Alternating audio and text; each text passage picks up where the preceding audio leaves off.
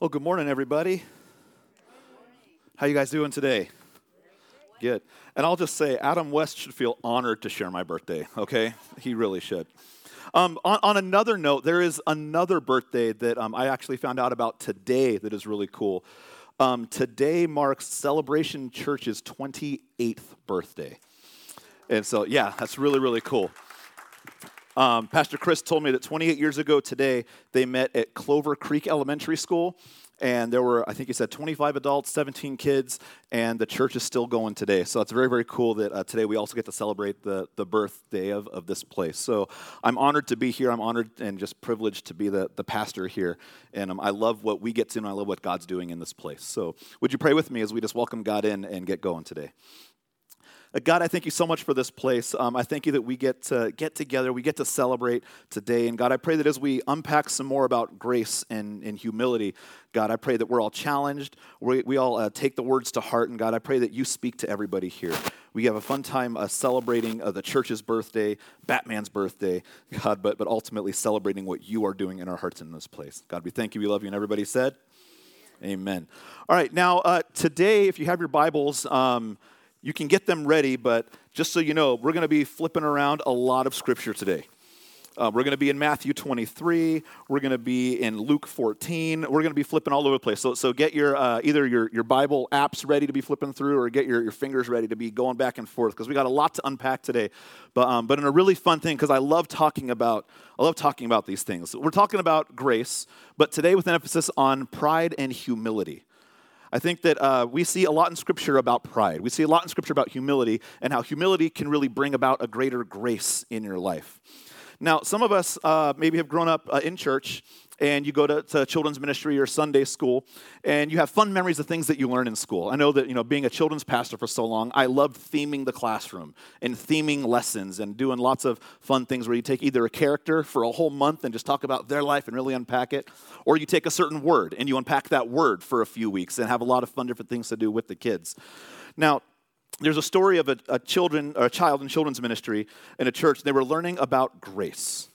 And there was a boy who attended this Christian school, and in second grade, they're doing a study on a character with spirit filled Christians, and they spent hard, a hard month on humility. One of the assignments was to write a report and do an action that demonstrated biblical humility.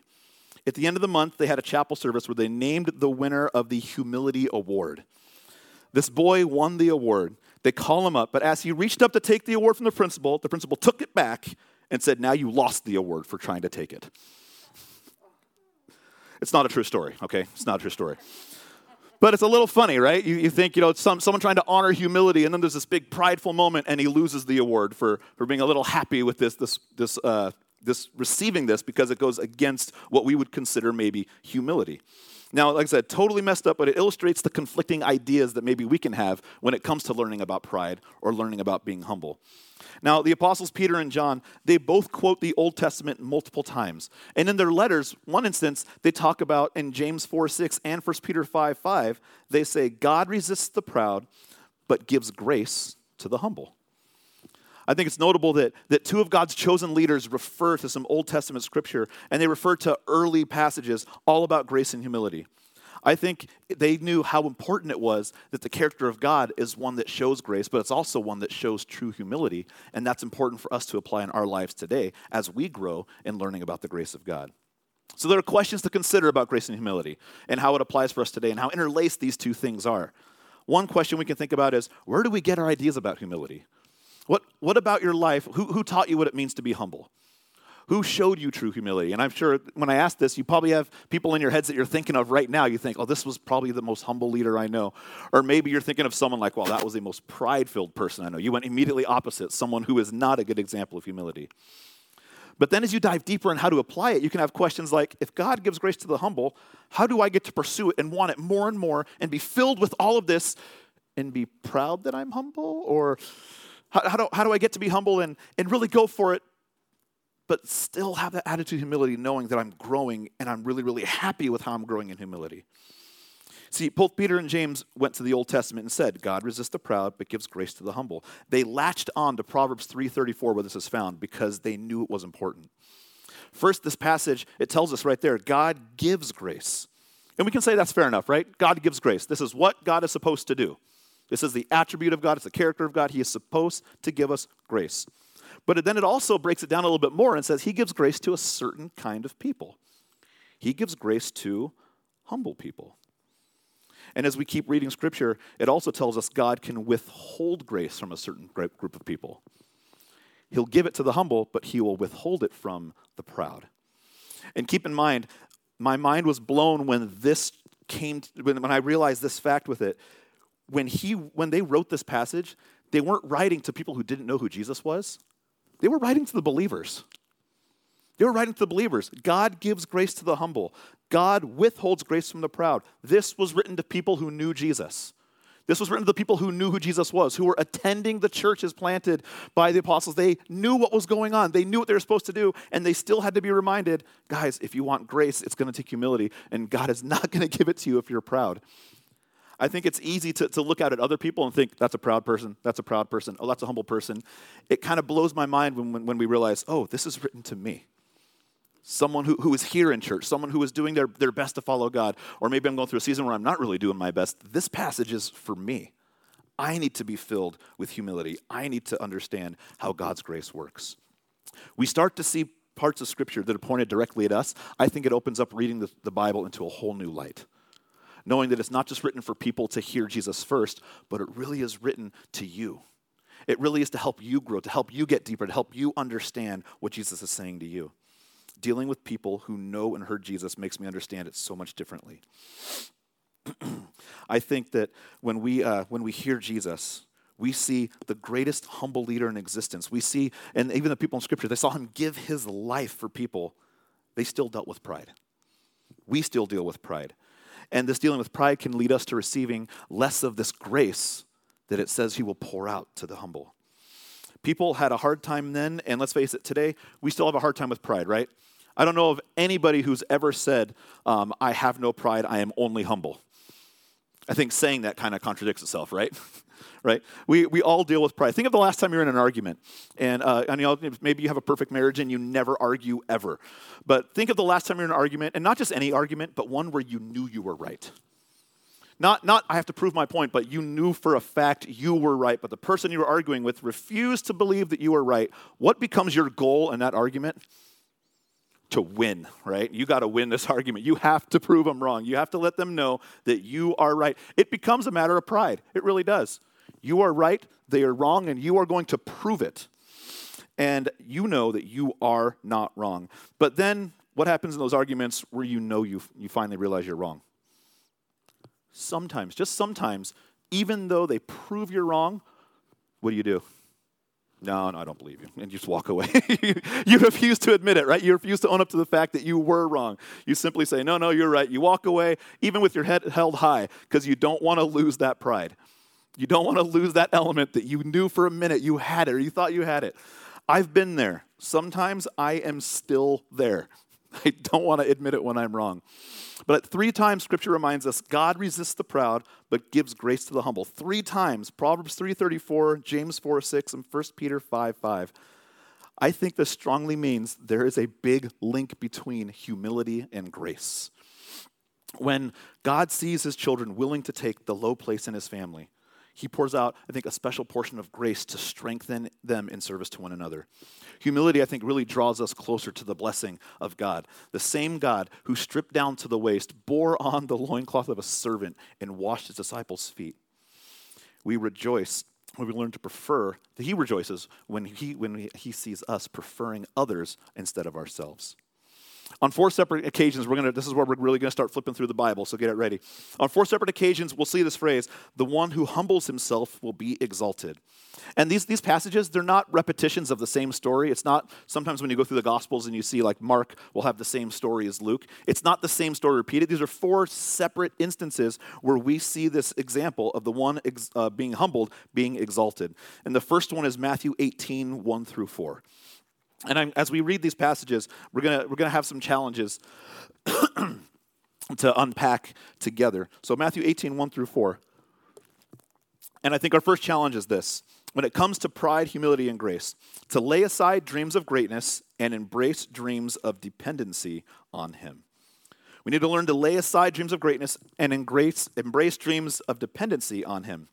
So, starting in verse 1, it says this At that time, the disciples came to Jesus and said, Who is the greatest in the kingdom of heaven? Then he called a child to him and had him standing among them. I assure you, he said, unless you are converted and become like children, you will never enter the kingdom of heaven. Therefore, whoever humbles himself like this child, this one is the greatest in the kingdom of heaven. Talk about a major ego blow for the disciples, right? Can you imagine being the disciple if it was one of them and Jesus said, Oh, it's you? Man, like ego overload. But Jesus brings a kid. He says, You've got to be like this child. This is the highway to the kingdom of heaven. Jesus said that amongst men there were none greater than John the Baptist, yet the person who was least in the kingdom of heaven was greater than John. I think living in the kingdom of heaven, when we understand what this means, it means living with God's intervention every single day. Letting God be that one who guides your day, the one who intercedes in your day, who directs and guides your day. Putting Him first, because when we put Him first, all we can do is take a back seat. We have to make ourselves lower. We, we can't make the kingdom of heaven happen. That's God's work. He makes the kingdom happen, but we get to proclaim the kingdom of heaven. We get to proclaim it every day, everywhere we go, that Jesus is here, Jesus is coming, there's a God who loves you. We are a part of his work. And then we depend on him to invade our ordinary lives with his extraordinary presence and his extraordinary power because of our obedience in line with his good works. It's a dependency on Him, putting His will over ours, putting ourselves lower, raising Him, and then letting Him invade our lives with His grace, His love, and His mercy. The second challenge is in Matthew 23, verses 1 through 12. Matthew 23, 1 through 12. And in this, we'll learn that we need to lay aside the thrill of recognition and find the joy of serving. Lay aside the thrill of recognition and find the joy of serving. I mean, you can answer this one. Who likes to be recognized for what they do? Nobody? Wow. I mean, I, I think most people, when you do something, even if it's not like a p- big public powwow, a thank you goes a long way, right? A thank you goes miles. It's amazing how two words can totally change someone's life. Seriously. People can do jobs forever, and then sometimes people will quit things and say, Why'd you quit? It's like, I felt like nobody noticed and nobody cared. But sometimes someone coming up and saying thank you can be all the fuel someone needs to do something more because we like recognition. The problem, though, is sometimes you really start wanting that thrill. Like, that's what you start doing it for. I do it to be recognized. I'm going to do this because I want people to acknowledge who I am and what I'm doing. So, Matthew 23, 1 through 12 says this Then Jesus spoke to the crowds and to his disciples. The scribes and the Pharisees are seated in the chair of Moses. Therefore, do whatever they tell you and observe it. But don't do what they do because they don't practice what they teach. They tie up heavy loads that are hard to carry and put them on people's shoulders, but they themselves aren't willing to lift a finger to move them. They do everything to be observed by others. They enlarge their phylacteries and lengthen their tassels. They love the place of honor at banquets, the front seats at the synagogues, greetings in the marketplaces, and to be called rabbi by people.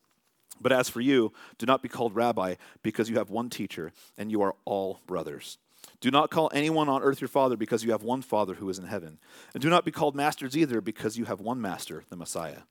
The greatest among you will be your servant, and whoever exalts him will be exalts himself will be humbled, but whoever humbles himself will be exalted. See, if we're honest, we will recognize ourselves in the people Jesus describes, right? Those who strive for recognition by the way they dress, by the way they park, uh, by the titles that we hold, because it, it's thrilling to be noticed. It's thrilling to be, to be elevated in front of other people. In children, my children's ministry years, I was uh, I, got to do a lot in public um, elementary schools. It was a whole lot of fun doing after school clubs and uh, going to kids' graduations and doing sports camps. I, I love to be in the community with the kids. And what happens is when you do that for a number of years, those kids grow up. And the same kids that were coming to your sports camps or your games nights are now in middle school, and then they're in high school, then they're graduating, then they're asking you to do their weddings, and it makes you feel old at times. But uh, it's funny saying that, that I feel old, and I, I'm not. But, but all that to say, uh, I got to go to graduations last year, and it's fun going on graduations. And when you walk across, when I walk across campus, there were a lot of kids and parents that would go, "Dustin, hey, Dustin, hey, look, it's Dustin over there." And and uh, I would do my event was called the Sea Games, and so there would even be people that if they didn't know my name, it's the Sea Games guy. Look, there he is. And so I'm waving and having fun, and um, my wife and some friends are like, "Oh my gosh, Dustin, it's like we're going to graduation, and you're the celebrity." at the graduation. And I would tell them, I was like, you know what, guys, relax. I'm kind of a big deal. Okay? I will sign diplomas and programs after the ceremony, small fee, but it'll happen. And um, obviously, it was all fun and games, but it's easy to get caught up in the fanfare. It's easy to get caught up in moments where everybody knows who you are and what you do. And you can easily go from a place of, of just receiving the, the, the, celebration. I'm not saying if someone celebrates you, that's wrong. As a matter of fact, I think it's great when people recognize you. But you can, it can very easily go from a place where you're receiving it and saying thank you to, yes, let it come. They know who I am. You're going to walk into a room and suddenly you're walking in there because you're going to be recognized. And that's your purpose for doing what you do. And I think that's the shift that we see here in Scripture that we don't want to have. It's easy to get caught up. The opposite is true in Scripture. You see, what we see in Scripture here is it says servants come and go in the midst of all the clamor. They, they quietly attend to the business, the master's business. They say they're going to come and they're going to do it, not looking for the fanfare, but they're serving because they know their service to be done. They're serving because they find joy in knowing they are serving God. This is what has to happen, and that's where their joy comes from, knowing that God recognizes what's going on. In the Sermon on the Mount, Jesus reveals that the Father is the one who sees what you're doing. He sees in secret all the things that maybe people don't recognize. Maybe you're in a place where you do stuff and people don't recognize what you're doing. I encourage you in this know that God sees what you're doing and He is celebrating your heart to do it. He's celebrating your servant's heart. And that's the heart that He wants. He wants the heart that says, even if nobody does, know that I do and I love it and I love you. He sees your heart for joy. He sees your heart for helping others. He pours out his blessing, and that's when we get to experience him pouring out his grace upon us. Don't get caught up in the fanfare. It's, it's okay to get and it's okay to acknowledge it, but I love that, that when people say, you know, like, oh my gosh, you do all this stuff, why do you do it? We always get to point them to Jesus. And that's a, such a fun thing to see when people realize we don't do it for ourselves and we do it for him. Man, it changes their world. And I know it keeps us in a place of humility. Third is in Luke 14. Luke 14, verses 7 to 14. Here we learn that we need to lay aside the thirst for honor from others and seek to honor others instead. Lay aside the thirst for honor from others and seek to honor others instead. Starting in verse 7 in Luke 14, he says this He told a parable to those who were invited when he noticed how they would choose the best places for themselves. When you are invited by someone to a wedding banquet, don't recline at the best place because a more distinguished person than you may have been invited by your host. The one who invited both of you may come and say to you, Give your place to this man. And then in humiliation, you will proceed to take the lowest place. But when you are invited, go and recline in the lowest place, so that when the one who invited you comes, he will say to you, Friend, move up higher. You will then be honored in the presence of all the other guests. For anyone who exalts himself will be humbled, and the one who humbles himself will be exalted. He also said to the other one who had invited him, When you give a lunch or dinner, don't invite your friends, your brothers, your relatives, or your rich neighbors, because they might invite you back and you would be repaid.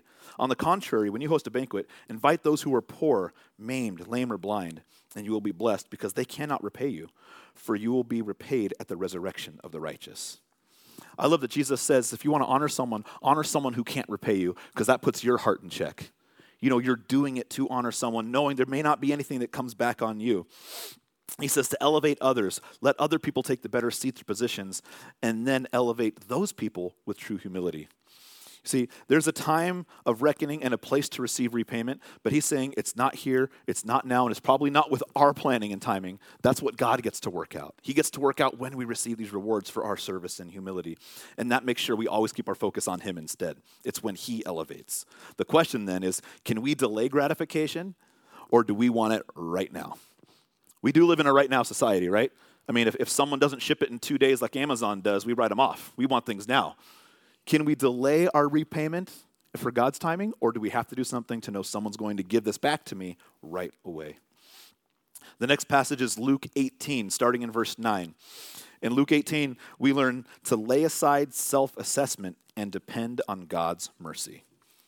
Lay aside self assessment and depend on God's mercy. Luke 18, 9 to 14 says this he also told this parable to some who trusted in themselves that they were righteous and looked down on everyone else. Two men went up to the temple complex to pray, one a Pharisee and the other a tax collector. The Pharisee took his stand and was praying like this God, I thank you that I'm not like the other people, greedy, unrighteous, adulterers, or even like this tax collector. I fast twice a week, I give a tenth of everything I get. But the tax collector, standing far off, would not even raise his eyes to heaven, but kept striking his chest, saying, God, turn your wrath from me, a sinner.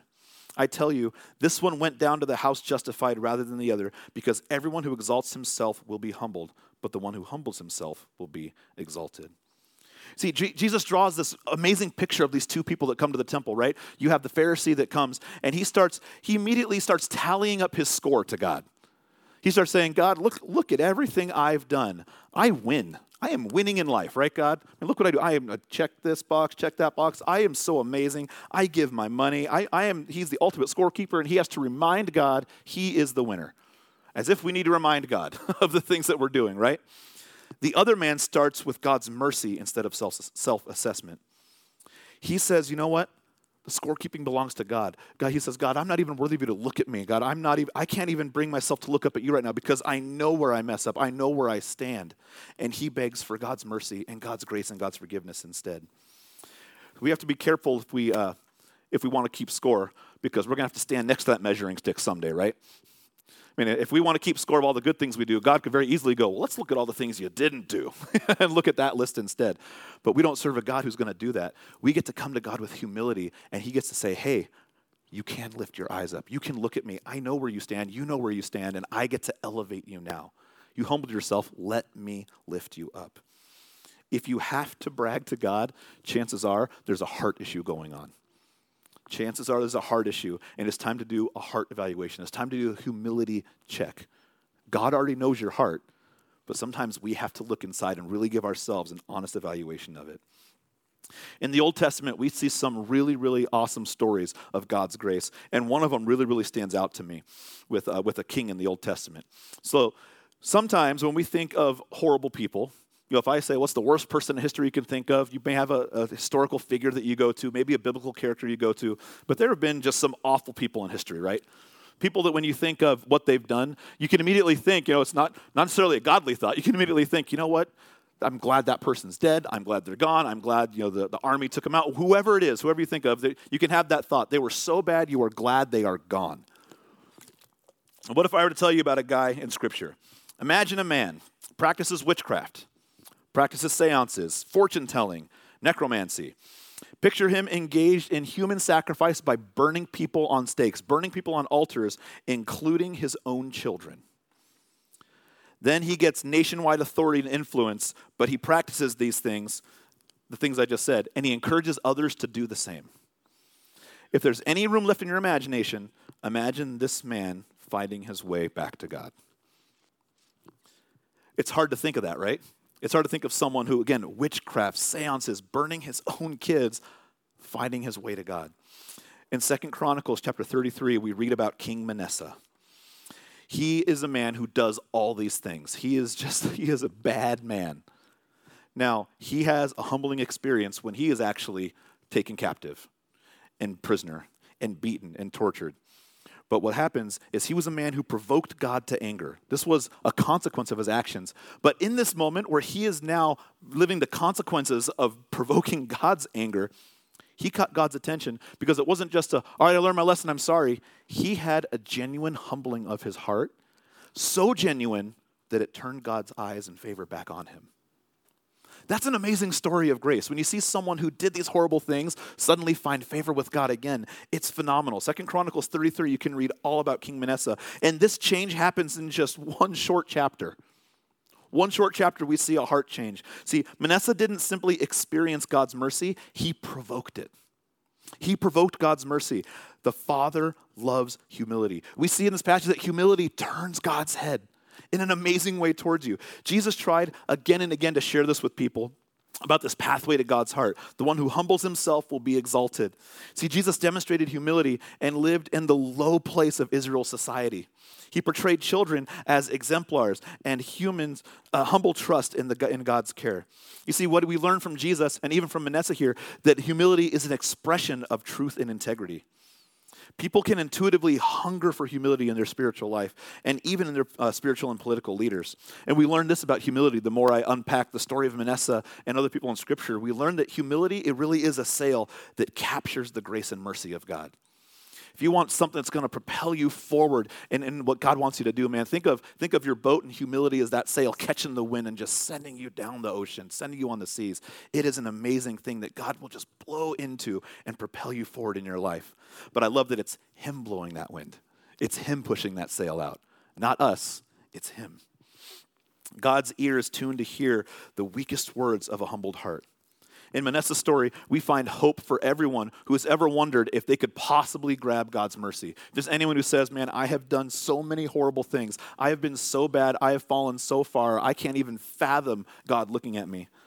I love that we get to learn from Manasseh. He does hear you, He does see you, and He can restore and propel you forward. There's things we learn from Manasseh. In verse 10, we learn that even in the midst of gross iniquity, God is still speaking. Even in the midst of your gross iniquity, God is still speaking. Even after a long list of rebellious acts against God, the text reveals that God was still reaching out to King Manasseh. I love that. Manasseh, you would think he is the furthest away anybody could be at this time, and God is still reaching out for him. If you've been told that God hides from you and your sin, you've been misled. You've seriously been misled. I think it's because of our sin that God continues to reach out to us. Because we mess up, he is still there saying, I still want you. He never looks at you and says, You're a lost cause, there's no hope. He can look at you and see your brokenness and see your sin and see your trials and say, This is, I still want you. I'm still reaching out for you. He will not stop his pursuit of you. He loves you and he refuses to give up. And it's not just that his love reaches down, it's that the humble heart reaches up. And that's what we see with Manasseh. God was there reaching, and when he humbled his heart, they were able to connect. And it's a beautiful story. In verse 11, we see that God knows how to humble us. God knows how to humble us. There's a massive difference between being humbled by God and being humble before God. You see, Manasseh, it took both ways for him. He, it took him in the height of his power and the height of his just horrible things. God humbled him. God had him taken. God had him oppressed and beaten. But in that moment, Manasseh had to learn it's not just being humbled by God that's going to fix things. I have to humble myself before him too. And once those two things came together, began Manasseh's redemption story. I think God can arrange circumstances that, uh, that can show us some humility. God can bring us circumstances where we are at the height of our pride and something happens. It's like, oh man, eat the humble pie and eat the whole thing now because because God's in control and he's some things are happening now that I know you didn't plan. But when we recognize that we now get our chance to get on our knees before God, we get to, our chance to look down so he can make us look up. That's when things change in our lives. Knowing that the whole time we're in control of our thoughts, we're in control of what we're doing. That's why it takes our action to humble ourselves. In verse 13, we learn that our hearts can move God's heart. Our hearts can move God's heart. This is an astounding revelation for me, knowing that there's something I can do. There's an action and a reaction that plays both ways with me and God. You see, it says God is not impressed by human power. He's not impressed by human wealth. He's not impressed by your own human wisdom, but he is impressed by what you do with your heart. When a man or woman, when we choose contrition, the Father tells heaven to be quiet. He says, Guys, listen, I'm going to talk to somebody right now. Our prayers, I think, have so much power when we take our proper place before God. When we know our place in His presence, we get to see Him respond. We get to see His heart move because He sees our heart moving to Him. In verse 25, we see that our humble example can influence generations to come we see that our humble example can influence generations to come. Manasseh had a grandson, and if you're familiar with some of the kings in Scripture, the name Josiah may stand out to you. Josiah was a child. Eventually, I think he was eight years old when he became the king. Eight years old. But I love that Josiah he sparked a nationwide revival. And I like to imagine that Josiah, because Josiah's dad was not necessarily the best, but I imagine that he got to look at his grandpa and see some of the things that his grandpa did and then how his grandpa changed, the stories of Manasseh. And I, I hope that was an, I see that was an influence for Josiah to then do the things he did, where he took a nation who was far from God and brought it back to God. He got to go to the temples and throw things out, and he found scriptures that talked about how to praise God, how to honor the temple, and he got a whole nation to turn their eyes back to God knowing what we do now, our humble hearts, the way people see our service, the way people see us interact with each other, and our, and our attitudes behind it, that has the ability to influence our kids. It has the ability to influence our grandkids when they hear stories of, hey, this is how grandma, this is how grandma and grandpa served. This is why they did what they did. We get to leave a legacy with our heart that follows God. And that's a really, really cool thing. There are so many more stories in the Old Testament that, that talk about the postures of heart. But I love that Jesus embodied the life of humility, humility before the Father, and, and it worked out really well for him, right? I mean, it left Jesus' legacy as one that is unmatched, 2,000 years strong and going. He demonstrated a path that leads to glory, a glory that is unimagined by us, that is backed by Scripture. Even more than Manasseh, Jesus modeled the way of humility. Consider what Paul said in Philippians 2 6 through 11. Paul says this, and I know we've read this before, but it's such a powerful passage on humility and grace. It says this Philippians 2 6 through 11. In your relationships with one another, have the same mindset as Christ Jesus, who, being in the very nature of God, did not consider equality with God something to be used to his own advantage. Rather, he made himself nothing by taking on the very nature of a servant, being made in human likeness. He, found, he being found in appearance as a man, he humbled himself by becoming obedient to death, even death on a cross. Therefore, God exalted him to the highest place and gave him the name that is above every name. The name at the, at the name of Jesus, every knee should bow in heaven and on earth and under the earth, and every tongue acknowledge that Jesus Christ is Lord to the glory of God the Father. What I love that what is whispered in the Old Testament is shouted in the New Testament. We see, we see stories of grace and, and, humility, and then it comes, it comes full focus into the, the New Testament, and it is proclaimed, it is shouted out like this is what it's all about. Humility spares Manasseh's life, and it was the way of life for Jesus. It is no less the way of life for you and me today. Now, I think a lot of people are actually surprised to learn that there are things we can do uh, to, to turn God's heart and bring the grace of God into our lives when we humble ourselves. But I think we need to understand that just like humility can turn God's heart and bring grace into our lives, the opposite is also true. With humility, if you're not doing that, you're doing the other, which is pride.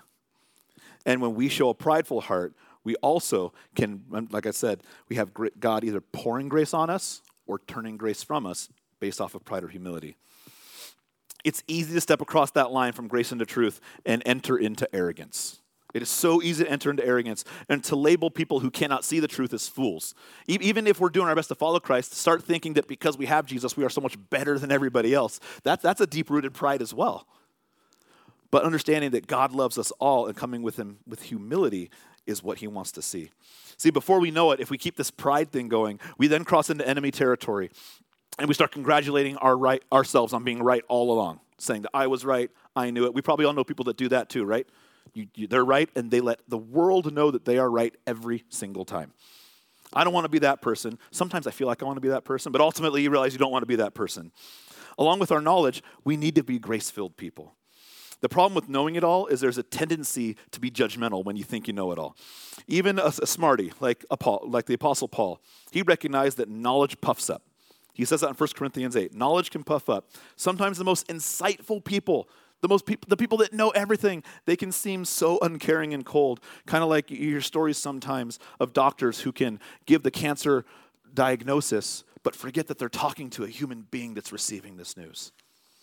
Sometimes you get someone who knows everything and they forget the people around them actually have feelings. If you're Big Bang Theory fans, the TV show, there's Sheldon, right? He knows everything and he loves letting everybody know that he loves he knows everything to the point where and ultimately sometimes he becomes the bad guy in the episode because people don't care that he knows everything. They just want to be a friend but he has to be right. We can cross in that line so much so where we forget that we're talking with people we're dealing with people. And it's not about how much we know it's about the heart behind relaying what we know. And that's what god is concerned with Pride has a thousand faces, but it's always the same dreary aim. It's always to make you think more of ourself and less of God. I think grace exposes our desire to sit on the throne in our own way, in our own private kingdom. It's the leaven of the Pharisees. This is what they, they thrived on was their pride. It's the enemy of grace. You can't give grace to people that you look down on. You can't give grace to people you look down on. You can only give them pity. It's not grace, it's pity. Pride is the masquerade, right? You, you walk in wearing this mask. You receive the praise of men, knowing all along, you know, nothing look, you know, you look nothing like the costume you're wearing. It's all a facade. It leads to the kind of hypocrisy in which we keenly discern the flaws of others because we can be haunted by our own. It makes us seem bigger, makes us seem so much better than we can really be, when in all reality, it's hiding something. it deflates those around us. Because we detest the lies we tell ourselves, we try to expose lives in other people. We hide the very flaws that God is willing to love instead. You see, pride can't, pride can't hide behind itself. Pride is, is that prayer that says, I thank God that I am not like those other people. I thank God I'm not like you. I thank God I'm not like you. I thank God that I am me. Instead of saying, we have to accept grace. Pride whispers that if we must accept grace, then we should have it all. Pride is the, the miser that hoards the grace of God. Now, pride hoards the grace of God as if our sin were so great that we would consume heaven's full supply of grace, leaving nothing for somebody else. Pride says it's all about me. God's grace is all for me, it's for no one. And the people in Scripture, they dealt with this. That's why they didn't want to share it with the Gentiles. They thought it was just for them. And Jesus came and rocked the boat, literally rocked their worlds when he said, We're going to go to Samaria. We're going to cross the seas. We are going to tell people about the Father who loves them. It's not just for you, this is for everyone. It's a humbling experience. Pride harms deep, and grace heals utterly. I think that when we understand these things, it, it really helps us understand why God resists the proud. When we get consumed with pride, we really are saying, I can do this on my own. I really don't need God's help. This is about me. And that's why God resists the proud. We need to be a kind of people who humble, humble ourselves and know that we need more of God in our lives. On the other hand, if we do not humble ourselves, we just may find out that it says God is opposing us. It says God opposes the prideful. I'm not sure exactly what that looks like today, but I know that if I read through scripture, I see a lot of people that oppose God. It does not end well. I, I don't know of any verses where someone opposes God and they end up on top at the end of their story. It's always the opposite. Something bad happens. And I know that, especially with people who are proclaiming God, when pride gets the best of them, really bad things start to happen. I know that personally, I don't want to be on the opposite end of God. I want to find myself on the end of God's favor, not God's being disappointed in what I'm doing. I want to receive His grace. I know that He is a grace loving filled God, and I want that to be what fuels everything I do. Um, I'd like to invite the worship team back up this morning as we come to a close. But also, as we, as we think about this today, I want to invite everybody to do a heart check. Everyone start doing a, an inventory of your heart. A humble heart paves the way for a greater grace, but a prideful heart does the opposite. So, as, as we close today, start thinking about which, which statement describes our hearts. Where, where are we at personally? And a lot of us will be on different areas in life, and that's totally fine. But start thinking of your heart. Why do we serve? Why do we love? Why do we share? Why do we do what we do? Is it to get recognized? Is it to, is it to say, hey, God, look at, look at my lists. Look at all my good deeds. Look at all my things. I don't want to be that Pharisee that comes in and says, hey, God, this is what I did today. This is what I did this week. This is what I did this month. Look at my measuring stick, God. This is amazing. I am awesome. Don't want to be that guy. Because I know God could turn around and say, well, let's, let's talk about all these things. But ultimately, God would say, let's look at your heart with all of these things. Don't want to be that guy. I want to be the guy that comes to God and says, God, I know I'm not worthy, but I do this because I love you. I do this because you've equipped me to do this. I do this because you have such a big plan for me that I can't do by myself, that I rely on you. I trust on you, and I need your grace in my life to get this done. And then with that heart, God gets to say, Hey, let me take you here. You may come to me here, but because I know you, I'm bringing you here, and it's going to be amazing what we get to do. Would you stand with me? do an inventory today. Ask God where your heart is, and know that no matter where your heart is, one thing is true. We need more of Jesus. We need more of Him to be the reason of why we do what we do. We need more of Him to be the one that, that fuels our passion, that fuels our joy. And know that no matter what you're doing in your life, He sees it all the things that people may not say the thank you for, the things people you may not get recognized for, God sees it and He loves you. I need more of Him in my life, and I know that more of Jesus, it may not make things easier, but it always makes things better. Amen? Let's pray. God, I thank you so much for today. I thank you for your grace. God, I thank you for your humility. I thank you, Jesus, for the, the humble servant and humble king that you are.